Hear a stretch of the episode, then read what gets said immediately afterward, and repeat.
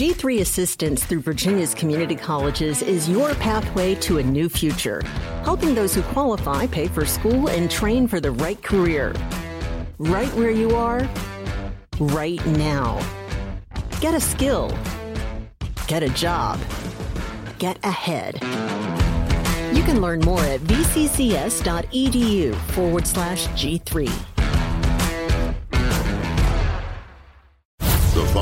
Program is an original WWE podcast. Coming up, have you been wondering what's up with the boss lately? So have we. So we're going to get the scoop straight from the source. Also, the Queen may have won the Royal Rumble, but it's the EST of NXT that came out looking like a bona fide superstar. ATB starts now.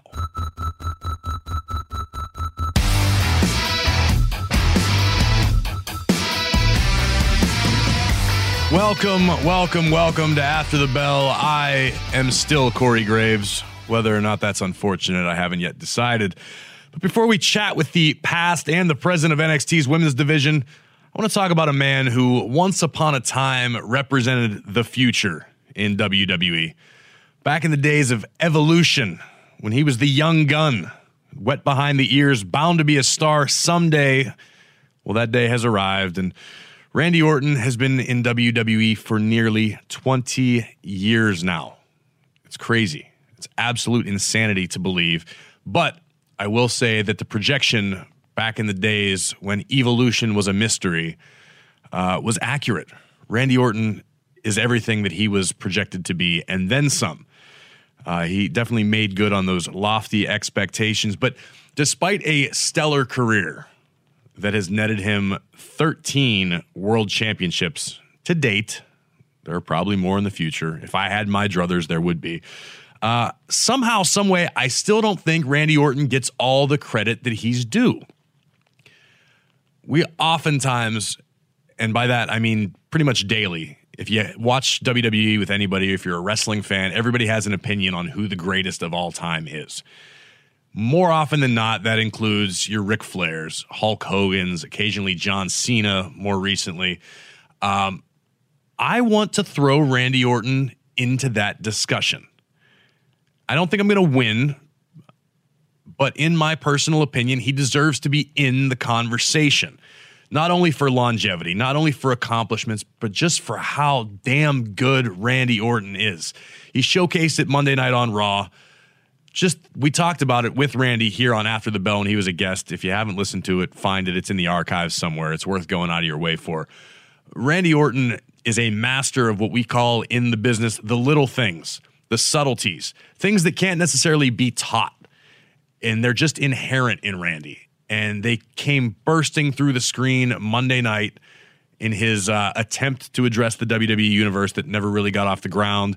And it was masterful masterful in a way that you need a good villain in any story, and Randy Orton is approaching Heath Ledger as the Joker in Batman good right now. So good at being bad that you can't help but love and appreciate what he's doing. And you, you have to look at the contemporaries of Randy Orton's class, if you will. You're talking about John Cena, Batista, uh, in evolution with Ric Flair, with Triple H.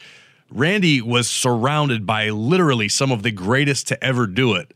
And I just feel like maybe that's why he doesn't get the love that he so deserves. And this isn't to say that Randy Orton isn't appreciated. I mean, let's be honest. If you have eyes and you watch WWE, you realize how freaking good Randy Orton is. I just feel like uh, maybe he kind of gets lost in the shuffle. And, and I mean, again, to mention the names that I just did, there's no shame in that. But Randy Orton, man, God, I, am just gushing. This is basically a, a, verbal love letter to Randy Orton. And uh, Randy mentioned here on After the Bell that recently he's felt rejuvenated, refreshed, and that he sort of reignited his passion for this business. And I think right now it shows. I am stoked about all things Randy Orton as we head toward WrestleMania. Give me more Viper now and forever. Then, now, forever, Randy Orton. My guest set the WWE universe on fire at the Royal Rumble, in particular in the women's Royal Rumble match, starting out at number two and going very, very deep in the process. Bianca Belair. Bianca, how are you? I'm good. How are you? Fantastic. Might be the best day of my life. Oh wow, that's okay. I don't know if I can top that. I don't think okay. that's accurate, but I tell myself that, hoping that maybe it'll, you know, speak it itself into existence. so you've uh, you've had quite a busy few weeks, arguably the biggest night of your career at the Royal Rumble in Minute Maid Park in Houston. Let's start at the beginning. When did you find out you would be competing? I uh, found out the well, we pretty much I was pulled aside at Worlds Collide, and I found out that I was going to be a part of the Royal Rumble probably the night before it was confirmed. So at least you had plenty of advance notice. Uh, you know, well, the night before is a, is a lot more advance notice than you know we sometimes get. So true. kind of used to it by now. So what was going through your mind when you found out for sure that you would be in the women's Royal Rumble match? I was well, of course, I was excited, uh, and then directly after that, I was followed with nervousness. It was my first Royal Rumble. I wasn't a part of the Royal Rumble last year because, you know, some NXT girls were a part of it last year. So I was excited that they chose me to be a part of it this year. And I was excited to get that experience and also know that I would possibly be getting to share the ring with some of the girls that I've I always wanted to share the ring with and possibly some legends. So I was excited to be on the big stage and get in front of some people that may not exactly know a lot about Bianca Belair and just get to showcase who I was in front of a bigger audience. I think showcase is the perfect word because it wasn't like you came out there for a cup of coffee. I mean, you had a deep run in this thing. You really, really kind of stole the show for the for the better part of the match. Ah, thanks. Um, you know, that's what I strive to do. Bianca Belair, I'm always trying to show up and show out. I always want to shine. I always want to stand out amongst everyone and that I'm in the ring with. I always want to show that I'm the EST. I'm the strongest, the toughest, the roughest, the quickest, the fastest, the greatest, the best. All of that. So all of those adjectives escaped me whenever you made your entrance. I went, oh, she's the EST of NXT, but I could not for the life of me think of any of the adjectives that ended in EST to actually make sense of the nickname, but uh, I try to do you justice anyway. no, it's all good. I, you know, I think my entrance, my, my theme song, I always say my theme song does something to people where you just like, you find yourself start dancing, you don't even know it, and you kind of just get caught up in the entrance. So it's all good. I understand. so, what did it mean to you when you got word that, that this was going to be such a big showcase for you and that you were really going to have the, the spotlight shining on Bianca Belair for such a big chunk of the match? For me, honestly, it was it was validation, and I, I I really try to not seek validation in anything other than myself. Um, I try not I try not to wait on it because it, it'll have you messed up seeking validation other things. But I can't lie, it was it was validation for me. You know, I came into the NXT, the Performance Center, three and a half years ago, and I've been just completely investing myself in this business, learning the history, learning the craft. And I've been, you know, I hate to use the term working hard because I feel like at this level, that's just a given. You're supposed to work hard and that's nothing to get commended on. But you know, for so long I've been saying I'm, I'm the EST, I'm this, I'm that, I'm that. And I've just been waiting for that spotlight to prove it. And so to me, it was just validation of everything that I've been putting into this is finally going to pay off. And then this is just my moment to show everyone that what I've been saying is true. I think working hard would definitely be an understatement when it comes to anybody in the performance center or WWE as a whole. But you yeah. didn't come from a wrestling background, although you did have an athletic background. Tell me a little bit more about that. Yeah, I didn't really come from a wrestling background. Not only that, I didn't really even watch wrestling growing up. My brother watched it a lot. He was a hardcore wrestling fan. Mm. And so I would catch it here and there just because, you know, when you're younger, we're, we're, about four years apart. So we would fight over the remote. And whenever he won, he put on wrestling. So I did see it some, but I only saw it because he was watching it. So I, like I said, not only did I not come from a wrestling background, I didn't even really know much about the history of the business when I first came in. So I feel like I just from the beginning, I've been playing catch up and but I, I I feel like I use that to my advantage because I I knew that and I knew there was people that were coming in that were ahead of me that had more experience than me. So I knew if I wanted to be successful in this business, I just had to throw myself in it and fully invest myself. And I was doing CrossFit before I came in. And in my mind, when I first started, I was like, you know, I'll still do CrossFit on the side. I'll do, I'll be in NXT and I'll be training. And then that all went out the window once I realized, you know, this is something that, that it's not like anything I've ever done before. And if I want to be successful at this, I have to respect the business enough to fully invest myself in it. Um, when it comes to learning about the history of the business, when it comes to just learning everything, pulling everything from every single coach inside the performance center. And so it was challenging for me at first to like let go of, you know, I've always been this um I guess multidimensional athlete where I played this sport and that sport and I try to like put myself in everything. But with with with WWE, you just have to in NXT. If you want to be success, successful, you only can focus on this. So it was challenging at first, but I just had to 100% invest myself into it. How how long would you say it took before you really kind of uh, started to realize this thing? I say, well, I, I feel like I'm still trying to figure this out. And I, you know, I think I was just talking to Norman Smiley in the performance, and I was like, at what point in time, how many years do I have to do this when I will actually feel like I know exactly what I'm doing? And he told me, this is a business where you never stop learning. So I feel like I'm still figuring out and learning now. But I feel like for me, when it really clicked for me feeling like, okay, this is something that I can do. I really feel like I'm good at this was the Mae Young Classic when I was in the ring with Kairi Sane. And I was just super green. Uh, I think I had been doing this for less than a year.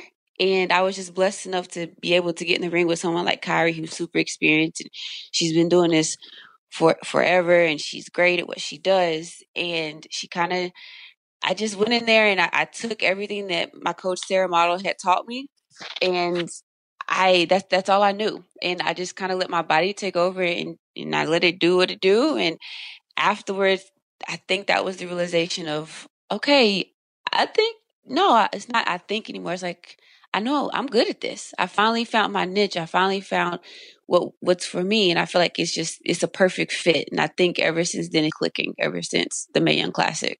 You mentioned Sarah Amato and Norman Smiley. Who else has helped you on this uh, journey into WWE?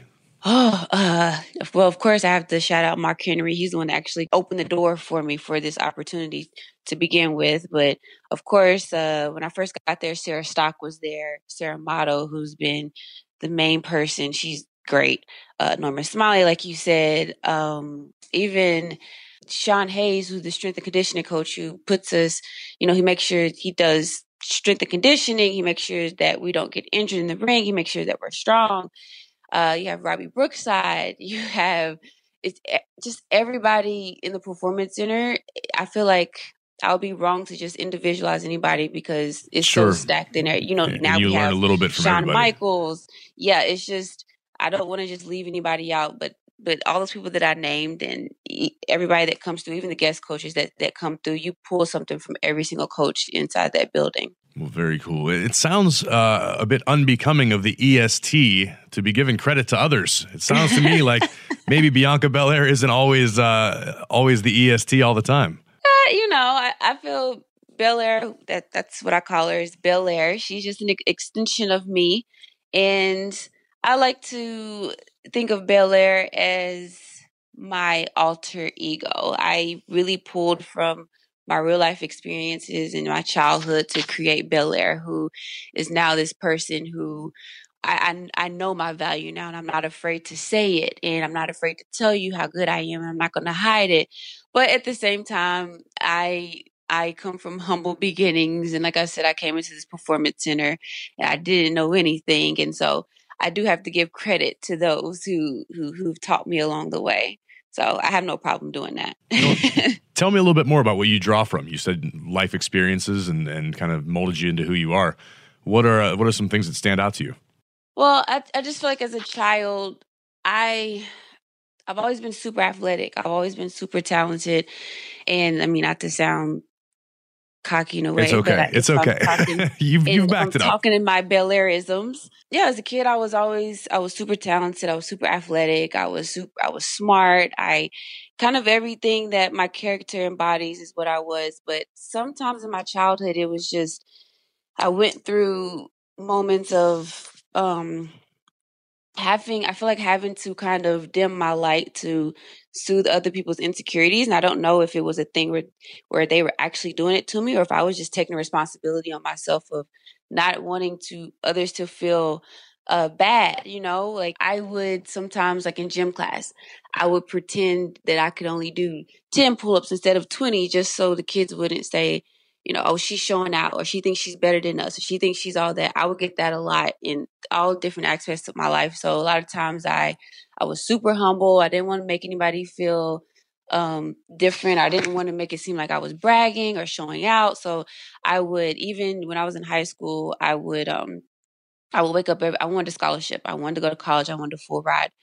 But I would wake up every morning and do a thousand abs a day and 250 push-ups every single morning. Like, but I would nobody would ever know. I would work hard behind closed doors when I, I was started getting scholarship offers, and I had friends who ran track with me, and they weren't getting the same scholarship offers, and they didn't even know that I was getting these scholarship offers because I didn't want to tell them. I didn't want people to say that I was trying to brag. And so I kept everything a secret and I worked hard behind the scenes and I always would downplay my accomplishments and I would sometimes act like I couldn't do things just to like not try to show off. So it was just like all the ambitions that I had, I feel like I had to downplay.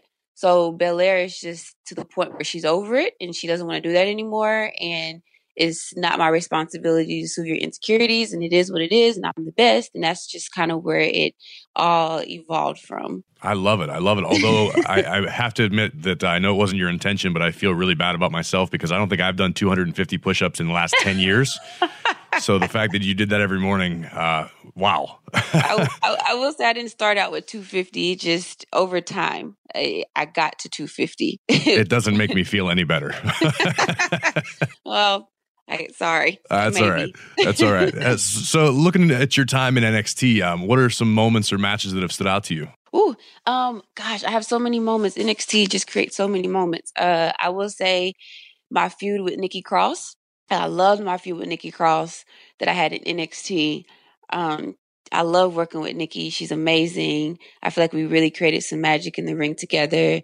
Of course, my first takeover match, uh, Phoenix against Shayna Baszler. I feel like that was my other big moment of stepping on out on the scene and really showcasing who I was to improving my worth, you know, with the whole Sam Roberts comment that happened that had social media going crazy. Don't ever take anything that Sam Roberts says seriously. He's a bad, oh, bad guy. Oh. I don't let it get to me. I, I know, I know, I know the ins and outs. But then, of course, Takeover WrestleMania, uh, where it was at WrestleMania Takeover New York, when I was in the ring with Shayna Baszler and Kairi Sane and Io Shirai, because I felt like I was the the least in, I was the least experienced in that match, and I was stepping in the ring with girls, and I felt like I, I had to prove myself all over again to show that I could hang with these girls, but not only hang with them, like still stand out amongst these these these great superstars. And um, of course, I have to mention War Games. Uh, it's probably the top one for me right now, other than Royal Rumble. But War Games was just crazy. Um, you know, the NXT Women's Division is so stacked. We have so many talented women to the point where you couldn't even fit all of us. There just wasn't enough, there weren't enough spots in war games. That's insanity. Spots. Yeah, eight spots yeah. in a war games match, and you have to leave people out just because there's such a wealth of talent yeah, just like like Mia Yim, like she she ended up she got injured and couldn't be in it, so they replaced her with Dakota, and it's just like, and we it's even beyond that. We have so many women that could have been in a War Games match. We just don't have enough spots. But just the fact that I was picked to be in one of those spots, and I I'm just that that was a crazy moment, and it was it was a, a crazy moment to be able to do it alongside the women that you know we've grown together, we've gone through moments together, and just to have that moment with them and be a part of that moment. That probably tops all of them right now. But I love NXT. It just cre- I, my life is just crazy, and I just I feel like every time you know I have this great moment, like nothing can top this, and then whoop, something tops it. It's just crazy. You mentioned him earlier, who's been there for a lot of these uh, big moments, takeovers in particular, is Mark Henry. What does it mean to have someone the caliber of Mark Henry, uh, you know, watching your back? Mark Henry has completely changed my life. He changed my life when he offered me this opportunity. I remember when he first uh, hit me up on social media, and I thought it was fake. I, I, thought it was fake until my, my nephew was the one who actually was like, Mark Henry, comment on your photo. And he had messaged me, asked me if I wanted to have, had I ever thought about being in WWE and he get me a tryout, but I had to do the rest. So from the jump, he, it was, it gave me confidence knowing someone like a, like a legend like Mark Henry was, saw something in me. And it just gave me confidence from the very beginning. And I I feel like I'm forever in debt to him because he's just completely changed my life and I I never want to let him down. And you know, he was at Royal Rumble and he was at he's been at a lot of my takeovers and every time he's there, I'm not going to say it, it it adds pressure, but it's just I use as motivation because I always want to just make him proud. And he was at Royal Rumble, and after Royal Rumble, I went up to him. He hugged me. He was like, "You always make me proud," and so that it just means a lot to know that someone who changed my life the way they did, I'm I'm making him proud, and he, you know, he's not regretting his his his decision to back me. So it means a lot. And what other kind of feedback do you get from Marcus? Do you ever give anything? Obviously, he's proud of you, but did you ever learn anything specific from him? I remember when I first got into NXT, he he came down and he was in the performance center, and this was before I ever even had my first match. It was probably within the first couple months I was there, and at the time, I didn't really understand what he was saying because I think my mind was just too inexperienced. But when I started developing my character, his his his words always recycled in my head, and I remember him asking me, "So who do you want to be?" And I was like, what do you mean? He's like, who, who do you want to be in, in WWE? And I was like, well, you know, and I just gave like this generic answer of what I thought I was supposed to say. I didn't really know what I was supposed to say. And he, I remember him telling me, you have to think about what do you want to portray when you're in the ring as a character. And he told me that in the ring, you want to be able to have a character where people, when they see you, they know exactly who you are. They know exactly what you're about. They know exactly who your character is without you having to open your mouth. And I think that was that was some advice he gave me super early in the game. And I think it really helped me when I started developing my character, Bianca Belair, when it comes to like my presence and my move set. I try to just ground everything around being the EST and showcasing that without having to open my mouth. And I think that just really helped me with my character. And of course, he gives me advice on matches. He's giving me advice on like, I think you should do this hold. I think you should do that hold.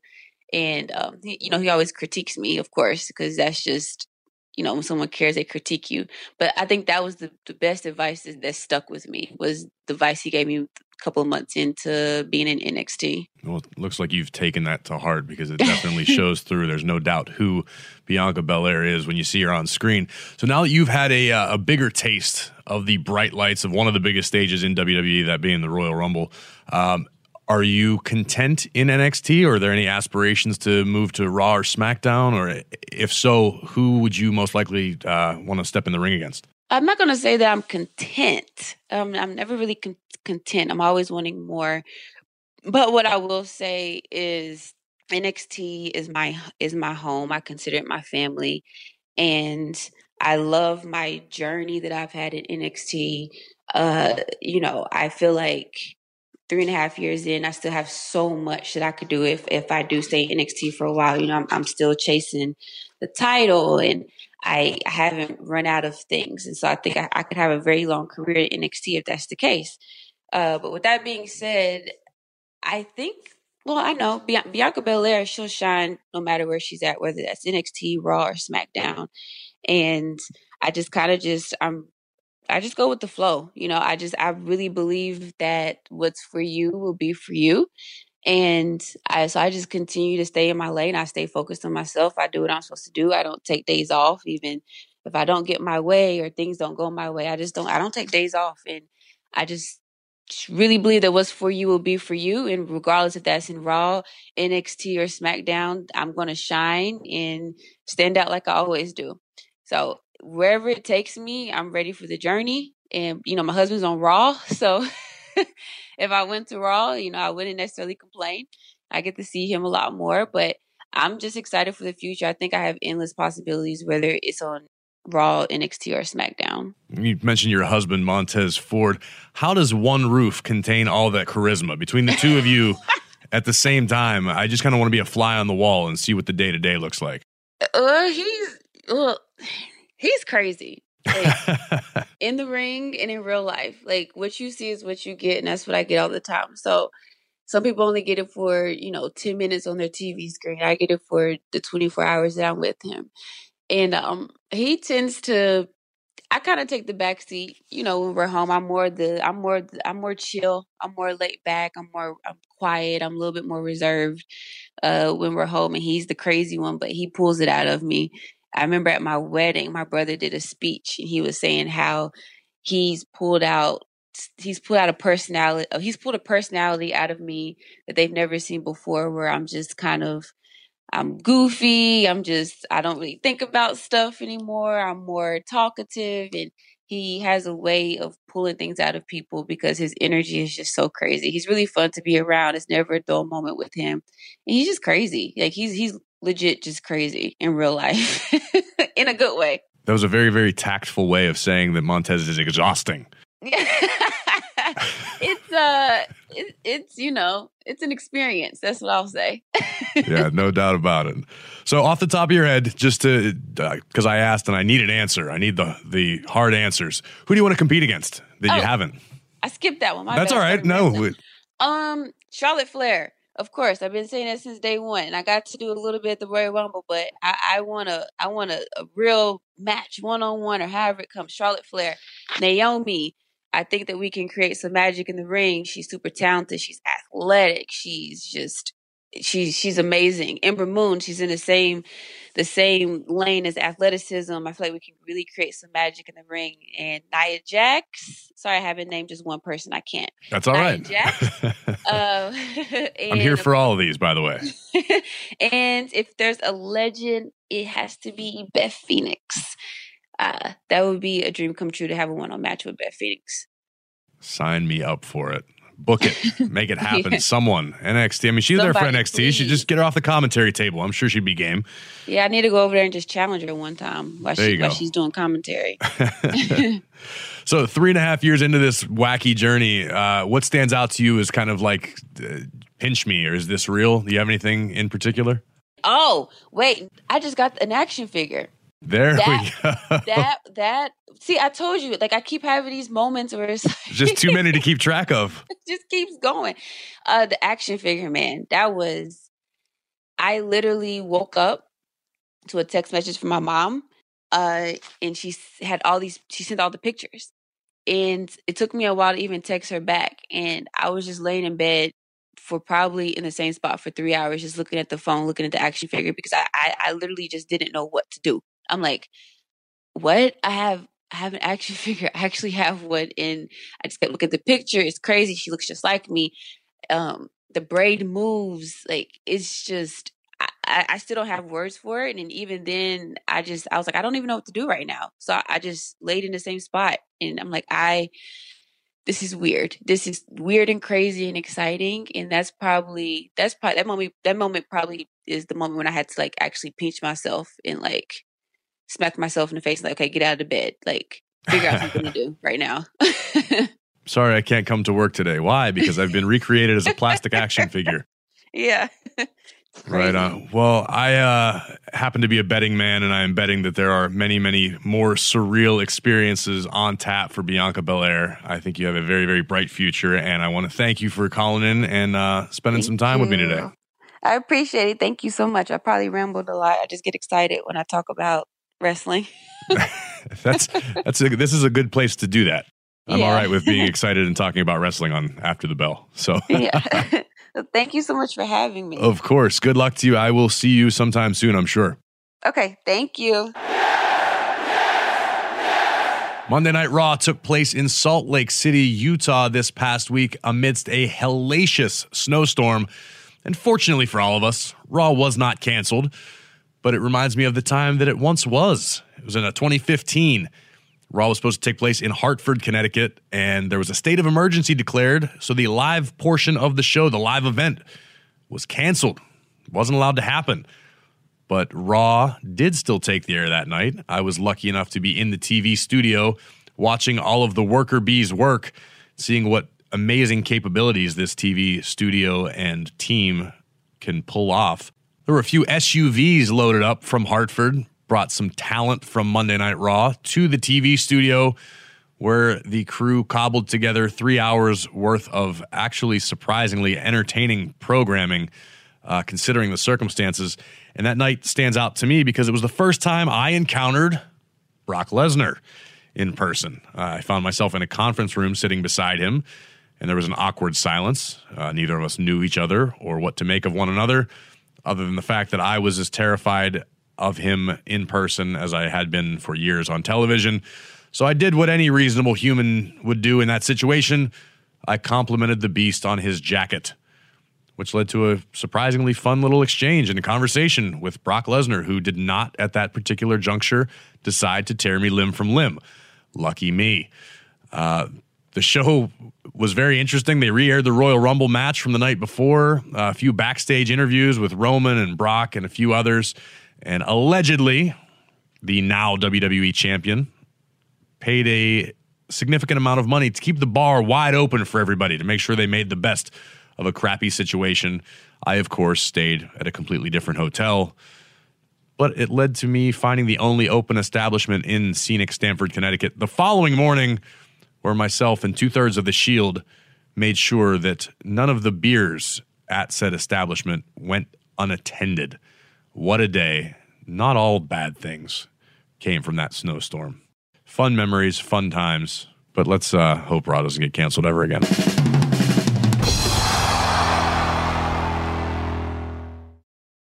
G3 Assistance through Virginia's community colleges is your pathway to a new future, helping those who qualify pay for school and train for the right career, right where you are, right now. Learn more at vccs.edu forward slash G3. I'll speak to the devil because it's boss time. My next guest, if you listen to the words I speak on television, is my mortal lifelong enemy, but she was kind enough to take time out of her day to call and join us on After the Bell. She is the boss, Sasha Banks. Sasha, how are you? I am doing amazing. I am in beautiful Miami getting my nails just done. I came back from the Super Bowl. Did you not see my commercial? That, I, I'm glad you clarified that it was you getting your nails done. I thought maybe you like took up metalworking in your day off. I mean, I wouldn't be talking to you if I was at the dentist. Isn't that right? That's true. That's true. That's Yeah, a I'm valid a smart point. girl. Either that, either that, or it would have been like the most miraculous podcast in history. I'll be like, hello, Corey Graves, what's going on? between the drills and the cotton and all that stuff. Uh, right? All right, Sasha. So obviously you've been a very busy woman as of late, but we have not seen you in the ring for quite some time. Yes. Would you care to elaborate on that at all? I mean, if you guys watched Friday Night SmackDown a couple weeks ago, the evil, unrole model, terrible mother, Lacey Evans, tripped me backstage and she uh, hurt my ankle. Perfect. We're rolling with that. Injured ankle from Yes. the boss herself. See, uh, you can all stop with your rumors a swirling everywhere. I mean, We're yes, debunking please. rumors here on ATB. Well, you are obviously. barely walk, okay? Oh, I, I, it's tragic. I feel very, it's, very it's, badly it's for you. terrible. You know, and I'm a person that always wants to be 125%. And right now I'm just at 100%. So you That's guys just have to wait. I'm like, no, it's unacceptable. You can't be the boss. I need to be 120%. I'm taking my time so I can come back bigger and better than ever. There we go. You have to be 125% to be the boss. At 100%, you're barely middle management. I'm barely walking. Despite your inability to walk, you've been keeping yourself very, very busy with non WWE things. I actually want to jump back in the past real quick. Obviously, it's been covered to death. You took a little hiatus from WWE. I'm very curious. I know you were posting on social media that you took a little journey over to Japan during your time away. How does that happen? Did you just make a phone call and decide, or, or walk me through that? Well, pretty much, I always had a goal um, in life to go to Japan and train. And I love learning legit everything about wrestling, any culture, any style, any technique. And Japan was just like one of my biggest things. So I knew Satomura from the Mae Young Classic. So I sent her a message on Instagram and I was just like, I would really love to come to your school and train for a little bit. And uh, she told me yes. So I bought a plane ticket and I went over there. And it was legit one of my probably best experience I've ever done. And I legit miss Japan almost every single day. I had a great time over there and I learned so much. What's uh, what's something you picked up over there that maybe you know you didn't didn't get in NXT or FCW or the the independents over here? I, I mean, it's just a, a, huge different style, and for them too, it's just like the language barrier. Um, you know, we couldn't like physically talk, but just the motions of things. It's kind of like a love language of wrestling. Um, you know, so I couldn't even ask questions like, "What do you mean by this?" and, and "Why do you do it like this?" It's just like they they felt everything, and I just had to go off of what they were doing. And I was just like, wow, I haven't done something like this in forever because you know what there to be not like everything's planned, but everything is very talked about and it's been so long that to just be in a ring and just fill things out. And I really love that. And I missed it too. You you mentioned Meiko Satomura, who competed in the Mae Young Classic, and and you, along with the, the rest of the four horsewomen, uh, were definitely some of the ones responsible for sort of shaping NXT's women's division into what it is today. Which argument could be made that now, today, this day and age, it's stronger than it's ever been. Um, do you keep an eye on what's going on there still? I wish I did. I wish I had more time. I'm a very busy woman, um, you know, but getting to see, you know, some of the women to perform at the Royal Rumble, you know, they come to Raw sometimes and wrestle. Uh, they're they're pretty stacked of talent, and it, it's so amazing to see. I see almost every other month they'll be signed a new person, and they announce, and I'm like, wow, I used to watch that girl in the Independence, and it's it's so great to see that we're we're signing girls who legit dream was to be in WWE since they were little kids, and you know they go out and they follow their dreams, and now they're here. And um, I'm really excited for. Hopefully, some of them can get called up soon because, uh, you know, I'm ready for some more. Is there anybody more, that stands out? Anybody off the top of your head? Um, I really loved Rhea Ripley. Uh, she came up and attacked us a couple times before Survivor Series, and I think I had a three way and a tag match maybe with her, and um, I felt like we had good chemistry, so I would love to have a singles match with her. And uh, you know, she's the NXT Women's Champion for a reason. And there's there's so much talent on obviously Raw, SmackDown, and NXT. But when you were down in NXT, you and Bayley, Charlotte, Becky, who who were some of the uh, the people that helped influence you when you were down there before this women's evolution really came to be? For me, I would say the top three people that really helped me. Oh, I would say four. Uh, well, I wouldn't be signed without William Regal. Um, I learned so much from Joey Mercury, Norman Smiley, and of course, uh, Dusty Rhodes. So, how cool is it for you uh, to now be aligned in doing what you're doing currently alongside your friend Bayley on television? Legit the best. Um, you know, when I came back, I came back really refreshed, and I came back um, just really wanting to have fun this time around. And uh, it's like it's the best feeling in the world just to do something and standing next to someone you really love and that loves the same thing that you do. And you know, we've just seen this Bayley with a hugger for so many years, and you know, I really loved when she turned and took that chair and slammed Becky over the back of it, and just to feel that reaction from the fans were just like, no way, did that really just happen? Is it safe to say that you and Bayley both sort of enjoy this role more than the the opposite side of things? Honestly, I have a good time doing both. I feel like this right now it's a little more funner just because we haven't been able to do this with each other like this. I hope we get to do it again, if not as good guys as, you know, the role models and leaders that you see today.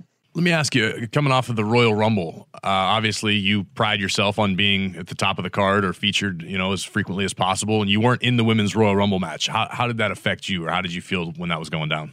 Honestly, I wasn't supposed to be in it anyway because I I'm a leader. I want to give girls other opportunities. And I didn't want to win that match because I didn't want to choose my best friend. Nor did I want to choose Becky Lynch because I don't want to go to Raw. So I wasn't going to be in the Royal Rumble regardless. And uh, Bayley asked me to not come out for a match because she wanted to show people that she didn't need my help. So I respect her. We are role models and leaders for a reason. And um, another girl had the opportunity because I wasn't in it. So it's so great to see. I'm so blessed. I'm so awesome. I'm amazing. While, while you weren't competing in the women's Royal Rumble match uh, in the weeks leading up to money. Uh, exactly. I was I was I was getting to that. I still got paid. I was I was getting to that. You uh I'm you, on my downside. you've got some uh some other projects in the works. I know we acknowledged it on TV briefly, oh, but uh, tell me yes, more about I'm this so music excited. project you've been working on. Yes, so I am making a rap album. I am so excited. It is produced by my cousin Snoop Dogg. Um, do I know when it's coming out? It's coming out definitely before Rihanna's album. Um, I can't leak any dates yet, but it will be coming soon, and I'm really, really excited. Is it is it a full album or is it just a, a track? I mean, it could be a track or two. What is a full album? Like 12 songs? That's too many. I think anything above six, anything under six is an EP, I believe, and anything above that, I think, is an album. Well, I think I have like six and a half songs on the album then. Perfect. So it's an album that counts. Yes. This past week, uh, we got eyes on you featured on the Pizza Hut Super Bowl commercial. What was that experience like? Oh, it was awesome because I probably made the most money I've ever made in the company. Thank you, Fox. Thank you, Pizza Hut. I am a star for a reason, and I get free Pizza Hut for life. Do you get like a card for that? Do you get like a? a oh no, I just we were, call in and they know. All right. Well, let's say uh, the the ankle gets all healed up. WrestleMania yeah. is right around the corner. What uh, what does the boss have her sights set on? Uh, my sights are to wear the most bomb outfit right next to my best friend's side as she defends her title against some loser. So that's it. Sasha Banks is just looking forward to dressing well at WrestleMania. Yeah, that's exactly. it. Okay. I'm probably the best outfit ever. That's it. All right. You know, WrestleMania is so long. If anything, I would hope that we are on the pre-show um, just so I can get it done and over with. Because I'll probably still be making the same amount of money. Get to the end of the day, that's what it's all about. That's what it's all about. It is the I wrestling make the most business. money. I want to be on the pre-show so I can get out of there. It's a long, long day. We're probably there from 8 a.m. till 2 2 a.m. in the morning. So I just I got to go. I got to get my beauty sleep. The boss has stuff to do. I have stuff to do. And you're in the process of doing stuff at the moment. I appreciate you taking time from your busy nail appointment to uh, grace after the bell with your presence. I hope your ankle heals up sooner than later because quite honestly, I, I am running out of, you know, people to say bad things about. I need you back on my TV. Well, hopefully you can talk good about me now since I'm going to give you my free Listen, albums. I, I think I, that's, a, that's a fair compromise. I think oh, I, I will be nice to you All right, Sasha. Well, God bless you. After the bell, listeners, guys, full disclosure, there's a lot more to get to with the boss, Sasha Banks. But as you heard, she was in getting her nails done, getting her nails did. And uh, the audio kind of sucked. And hopefully, we will see more Sasha Banks on television and get her back here on After the Bell sooner rather than later. So I will leave you with this a little bit of Zen. You may not control all of the events that happen to you, but you can decide not to be reduced by them. That's Maya Angelou. That's some Zen for you. I am full of it.